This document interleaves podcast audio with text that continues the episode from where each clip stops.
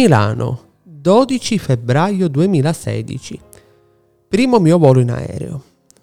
Ecco il racconto della mia tre giorni tra Milano e Sanremo, in un viaggio ricco di emozioni, speranze, paure e tanti insegnamenti, perché ogni singolo volto che ho incontrato è stato capace di trasmettermi qualcosa. Partiamo dal principio.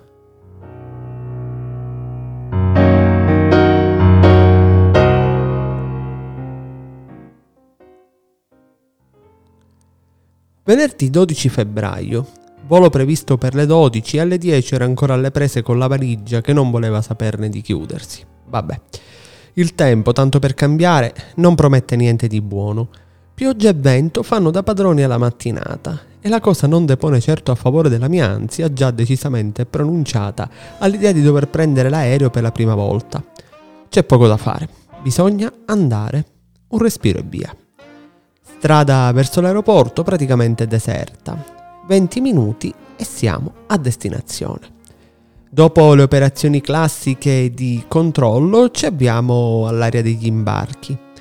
I miei occhi risplendono di fronte alla meravigliosa visione che mi si pone davanti. Un pianoforte libero da poter suonare. Santo che ha avuto quest'idea! Comincio a suonare e l'ansia un po' si smorza.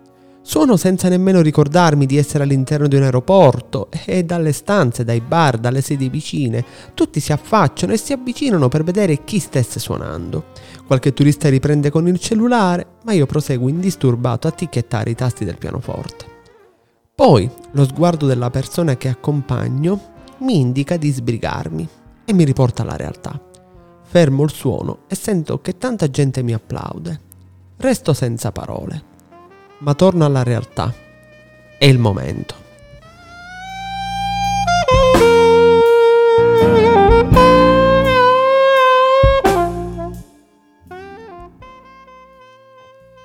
Un hostess si avvicina per iniziare le operazioni di imbarco. In fila conosco una signora. Anche lei viaggia per la prima volta, ma non ha paura, in quanto ha seguito dei particolari corsi per contrastare le sensazioni derivanti dal dover affrontare il viaggio. Sembra tranquilla, ma probabilmente non lo è affatto. Il gate improvvisamente si apre ed entriamo lungo il tunnel che termina all'interno dell'aereo. L'ansia sale sempre di più e mi attanaglia lo stomaco e la gola. Il cuore corre, le mani tremano. Tento di respirare e calmarmi ricordando un consiglio ricevuto qualche giorno prima. Appena entrati, le hostess ed il comandante notano la mia agitazione e subito mi tranquillizzano ricordandomi che tutti loro hanno esperienza e che faranno di tutto per non farmi sentire nulla, né a me né a tutti coloro che sono seduti sull'aereo. Ci siamo. Pochi istanti e la realtà prende un'altra forma.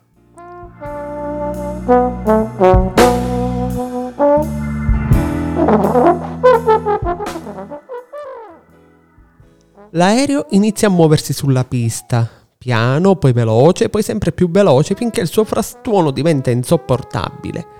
L'accelerazione diventa incredibile, il corpo si schiaccia contro il sedile, mentre tutto intorno l'aereo trema e traballa, e dal finestrino il paesaggio diventa sempre più veloce e sempre più confuso. Poi l'aereo si stacca da terra. Inizia un calvario. Il viaggio purtroppo non è stato affatto facile.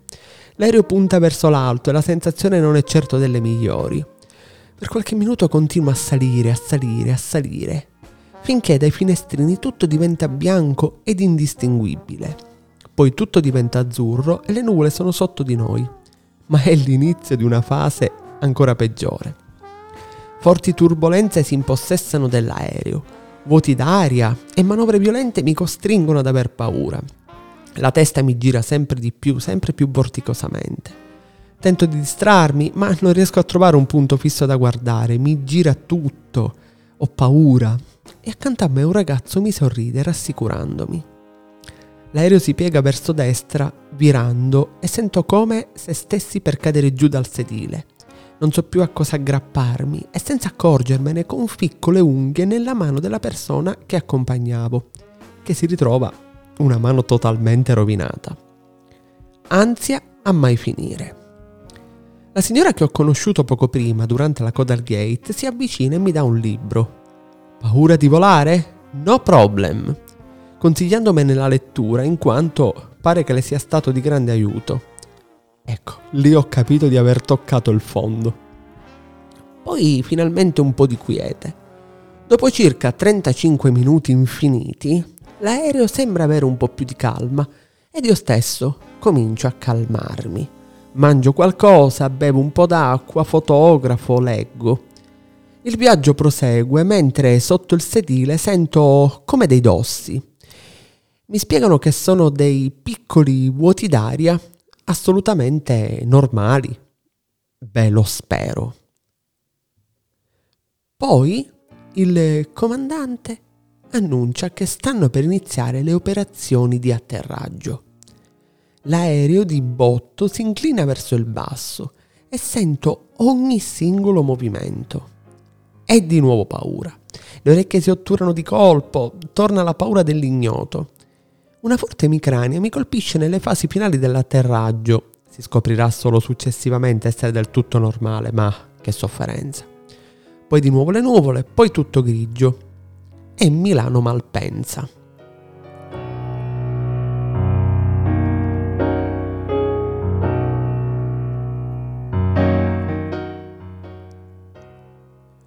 Ho paura, ma sono a terra. Scendiamo dalla scaletta e la morsa gelida di Milano ci viene incontro con tutta la sua violenza. Saliamo sul bus che ci porta verso l'uscita ed approfittiamo per prendere una mappa della città. Siamo fuori, siamo a Milano. La città è grande, è immensa e non sappiamo neppure dove andare. Di fronte a noi si ferma un autobus. Chiediamo informazioni. Un autista di una gentilezza disarmante inizia a chiacchierare con noi.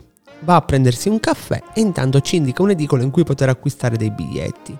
Poi ci invita a salire sull'autobus con lui. Vedendo la nostra agitazione ci mette subito a nostro agio.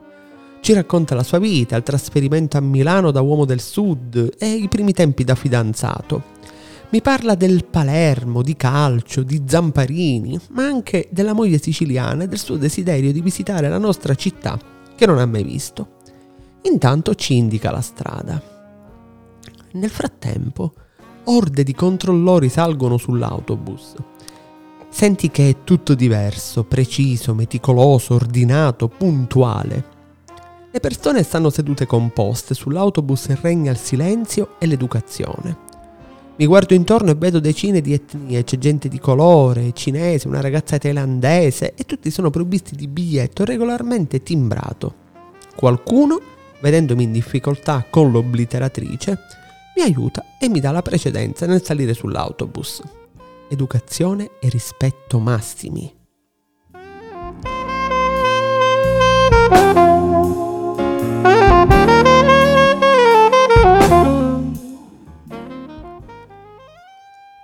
Giunti a destinazione, l'autista ci lascia un suo recapito per qualsiasi evenienza. Scendiamo dall'autobus, continua a piovere e la pioggia ci bagna da capo a piedi, imperterrita, mentre continuiamo a camminare sui marciapiedi che sembrano infiniti, ma tutti assolutamente ordinati. Non un escremento, non un marciapiede in pessime condizioni, non un cane o un gatto randagio in giro, nulla che non vada. Niente auto posteggiate sul camminamento pedonale, niente sosta selvaggia. Attraversiamo la strada e ogni automobilista si ferma per darci la precedenza, facendo cenno di passare, senza preoccuparci. Mi sembra un altro mondo. Sono lì solo da pochi minuti, ma sento sulla pelle la differenza. È triste, lo so, ma è così. Continuiamo il nostro cammino. Stremati chiediamo informazioni ad un edicolante. Abbiamo sbagliato strada. C'è da camminare ancora per qualche chilometro. Sono quasi le tre. Ci fermiamo in un locale molto carino. È una panineria gestita da dei ragazzi pugliesi. Prendiamo una schiacciata pugliese ed una bottiglietta d'acqua. 10 euro veramente ben spesi. Eh sì, ma il tempo corre ed è tempo di ripartire. Riprendiamo la nostra marcia mentre la pioggia, incessante, continua a bagnarci senza tregua. Camminiamo lungo le strade, vicoli, e piazze. Finalmente svoltato l'angolo, ecco il nostro hotel. Ci sembra un miracolo essere riusciti ad arrivare, nonostante tutto e tutti. Ci accoglie un ragazzo. Si nota che non è italiano. È gentilissimo e in poco tempo ci consegna la chiave della nostra stanza. È al primo piano, appena girate le scale. Entrando ci viene incontro l'odore della stanza chiusa, ma anche un odore di pulito, con una strana nota speziata, quasi orientale. Giusto il tempo di posare le valigie e riposarsi, stanchi. Serve una pausa per ristorarsi, per disfare le valigie, per pianificare il da farsi. Cavolo, siamo a Milano, non si può perdere tempo o non approfittare per vedere le tantissime, tantissime, tantissime attrazioni di questa grande metropoli mitteleuropea, come si diceva un po' di tempo fa. E così ci rimettiamo in cammino, direzione Duomo. Poco distante dall'hotel vedo un autobus posteggiato al capolinea, ma in procinto di partire. Corro come un pazzo sotto la pioggia, lasciando dietro la persona che accompagno per chiedere al conducente fin dove l'autobus sarebbe arrivato. Il gentilissimo conducente ATM ci rassicura sul fatto che saremmo arrivati a pochi metri dalla Madunina. E allora si va.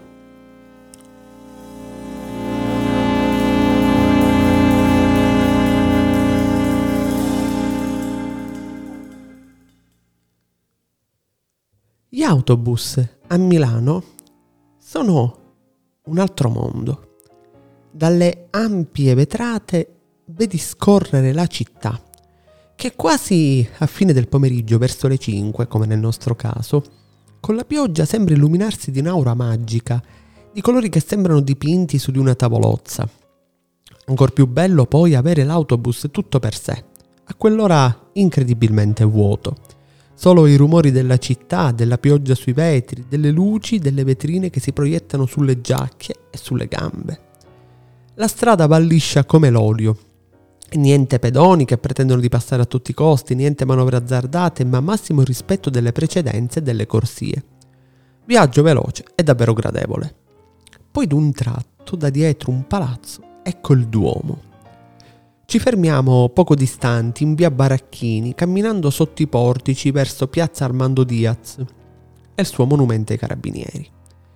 E finalmente, camminando ancora un po', eccolo, è il Duomo, in tutta la sua magnificenza e fama. Osservando bene, sembra che il tempo si sia fermato. La Madonnina risplende con il suo bel colore dorato sotto il cielo grigio e gonfio di pioggia mentre i turisti corrono e fotografano come formiche impazzite. Giusto il tempo per qualche foto e via verso la galleria. Questo luogo extra chic in cui sembra di sentire e vedere ancora una nobiltà immortalata fatta di cilindri e paltò, di guanti e borsette. Certo, oggi non è più così. La modernità si fa sentire nelle vetrine extra lusso, nei negozi, nello shopping, nei milioni di cellulari e macchine fotografiche che illuminano gli affreschi e le decorazioni. Entriamo in Feltrinelli, incontriamo Massimo Gramellini che si ferma con noi per una foto, giusto qualche istante, e si continua a camminare. Milano e i milanesi in genere hanno uno strano concetto di caldo e di freddo. In giro per la città il freddo è tagliente, sebbene sia opinione comune tra tutti coloro con cui ho parlato, ammettere che quell'anno l'inverno non era poi così freddo rispetto agli anni precedenti. Poi entri in un qualsiasi locale e ti ritrovi con 30 gradi di temperatura e sei costretto a togliere tutto. Non appena ti avvicini all'uscita, di nuovo gelo e quindi devi rivestirti, con la gente che si infastidisce perché fai perdere loro del tempo. Sì, a Milano è vietato far perdere tempo alle persone. A Palermo, ad esempio, quando prendi la scala mobile, sei libero di fermarti e attendere di essere trasportato. No, no, no, no, no, a Milano è fuori discussione. Salendo le scale mobili si viene subito avvisati di tenere la destra, in quanto a sinistra si viene superati da orde di milanesi di corsa, quasi fossero sempre in ritardo, che devono correre utilizzando questa sorta di corsia preferenziale a sinistra. Se accidentalmente ti ritrovi fermo, a sinistra, Prima si crea una piccola coda, dopodiché comincia a essere investito da una palanca di permesso, faccia passare e similari, che diventano sempre più incazzati ed infastiditi. Ricordatevelo se tenete alla vostra incolumità.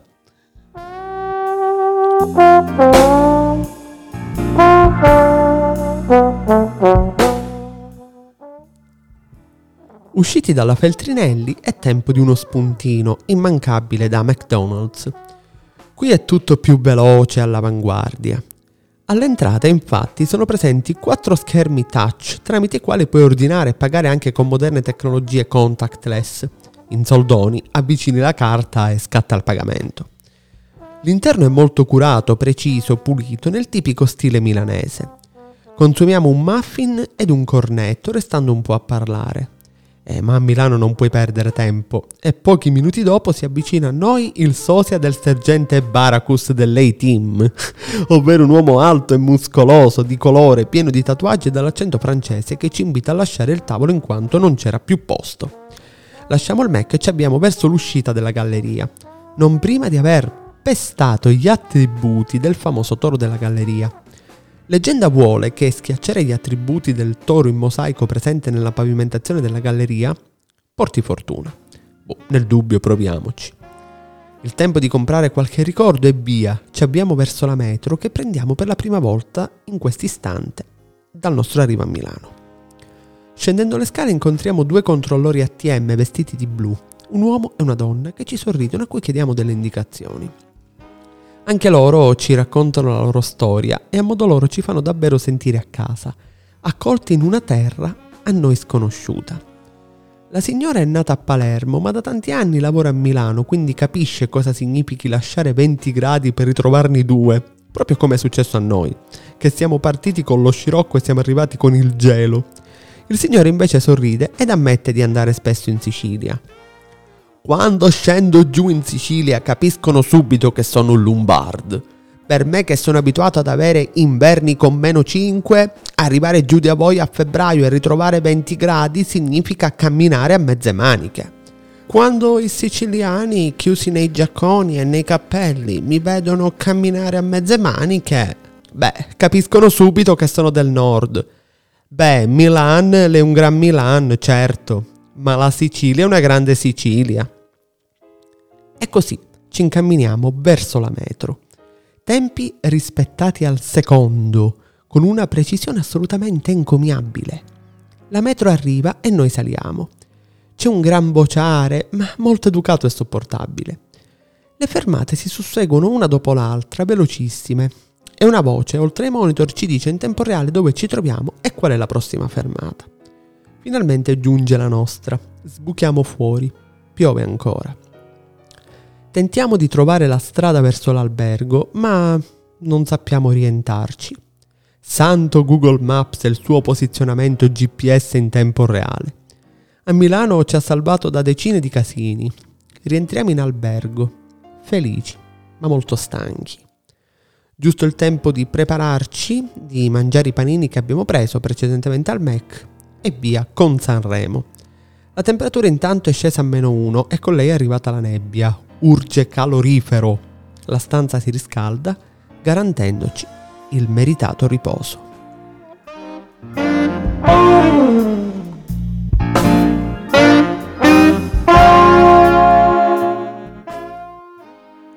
Ben ritrovati con il secondo appuntamento con Pensieri, Frasi ed Emozioni, il podcast che dai post del Bar Giomba trova possibilità e vettore di confronto, possibilità e vettore di racconto, possibilità e vettore di poter osservare anche in modo diverso i nostri ricordi, le nostre aspettative, le nostre speranze. Ho deciso di raccontarvi questo mio viaggio a Milano in tre puntate perché credo che sia un bel segnale Credo sia un bel segnale soprattutto in un periodo come quello che stiamo vivendo, in cui si ha ancora molta paura nel tornare a viaggiare, nel eh, prendere gli aerei, spostarsi, questo incubo che continua, questa pandemia che non ci lascia, questa paura eterna, costante di quello che può accadere. Però i ricordi possono permetterci di viaggiare, viaggiare con la mente, viaggiare con quello che è stato, proiettandoci verso un futuro che sono certo non sarà neanche così lontano, in cui torneremo di nuovo a viaggiare, torneremo di nuovo a divertirci, ad essere spensierati.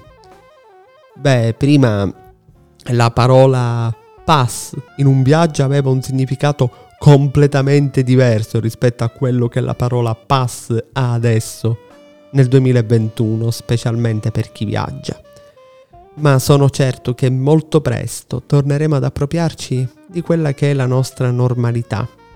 Dobbiamo continuare a crederci, soprattutto dobbiamo continuare ancora a non perdere l'unica veramente speranza che abbiamo, quella di un domani migliore, la possibilità che le cose possano davvero essere migliori rispetto a come sono attualmente, perché tornerà una normalità. Non sarà domani, non sarà tra una settimana, ma tornerà e anche noi torneremo ad essere più sereni. Vi aspetto con la terza puntata di Pensieri, frasi ed emozioni, il podcast che ricorda i post del Bargiomba, ripercorre questi post del Bargiomba e ne fa un vettore di discussione e di confronto. Soprattutto vi aspetto per la seconda parte di questo viaggio a Milano e questa volta viaggeremo fin verso Sanremo. Vi ringrazio per la vostra cortese attenzione e come sempre dal vostro Giomba un caldo saluto. Ciao!